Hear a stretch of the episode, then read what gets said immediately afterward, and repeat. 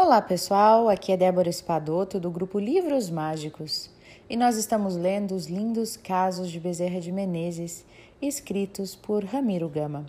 Hoje nós vamos ler o caso de número 50. Na mocidade espírita Bezerra de Menezes, muitos de nossos ex-alunos. Três Rios possui hoje opulentando-lhe a vida comercial, administrativa, industrial e religiosa no grupo espírita Fé e Esperança, junto à sua operosa e segura mocidade, muitos de nossos ex-alunos, valendo registrar aqui os nomes de Antônio Canela Machado, Antônio e Aquilas Coutinho, professores competentes e dignos, Djalma Tepedino, ferroviário e membro valioso do grupo espírita. Álvaro de Medeiros, industriário muito estimado. Geraldo Tuller, contador, elemento de valor. Jair do Espírito Santo, chefe da estação da Central e o atual e dinâmico presidente da mocidade.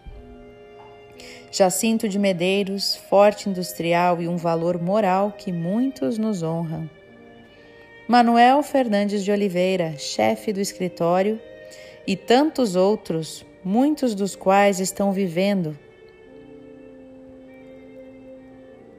realizando uma tarefa eminente cristã, como sejam dentre tantos.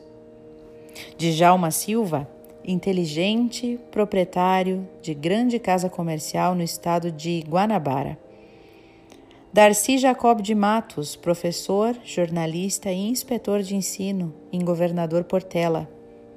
Antônio Neto, ativo professor e diretor da Escola Profissional de Barra do Piraí. Cipriano Gomes, oficial administrativo do Ministério do Trabalho.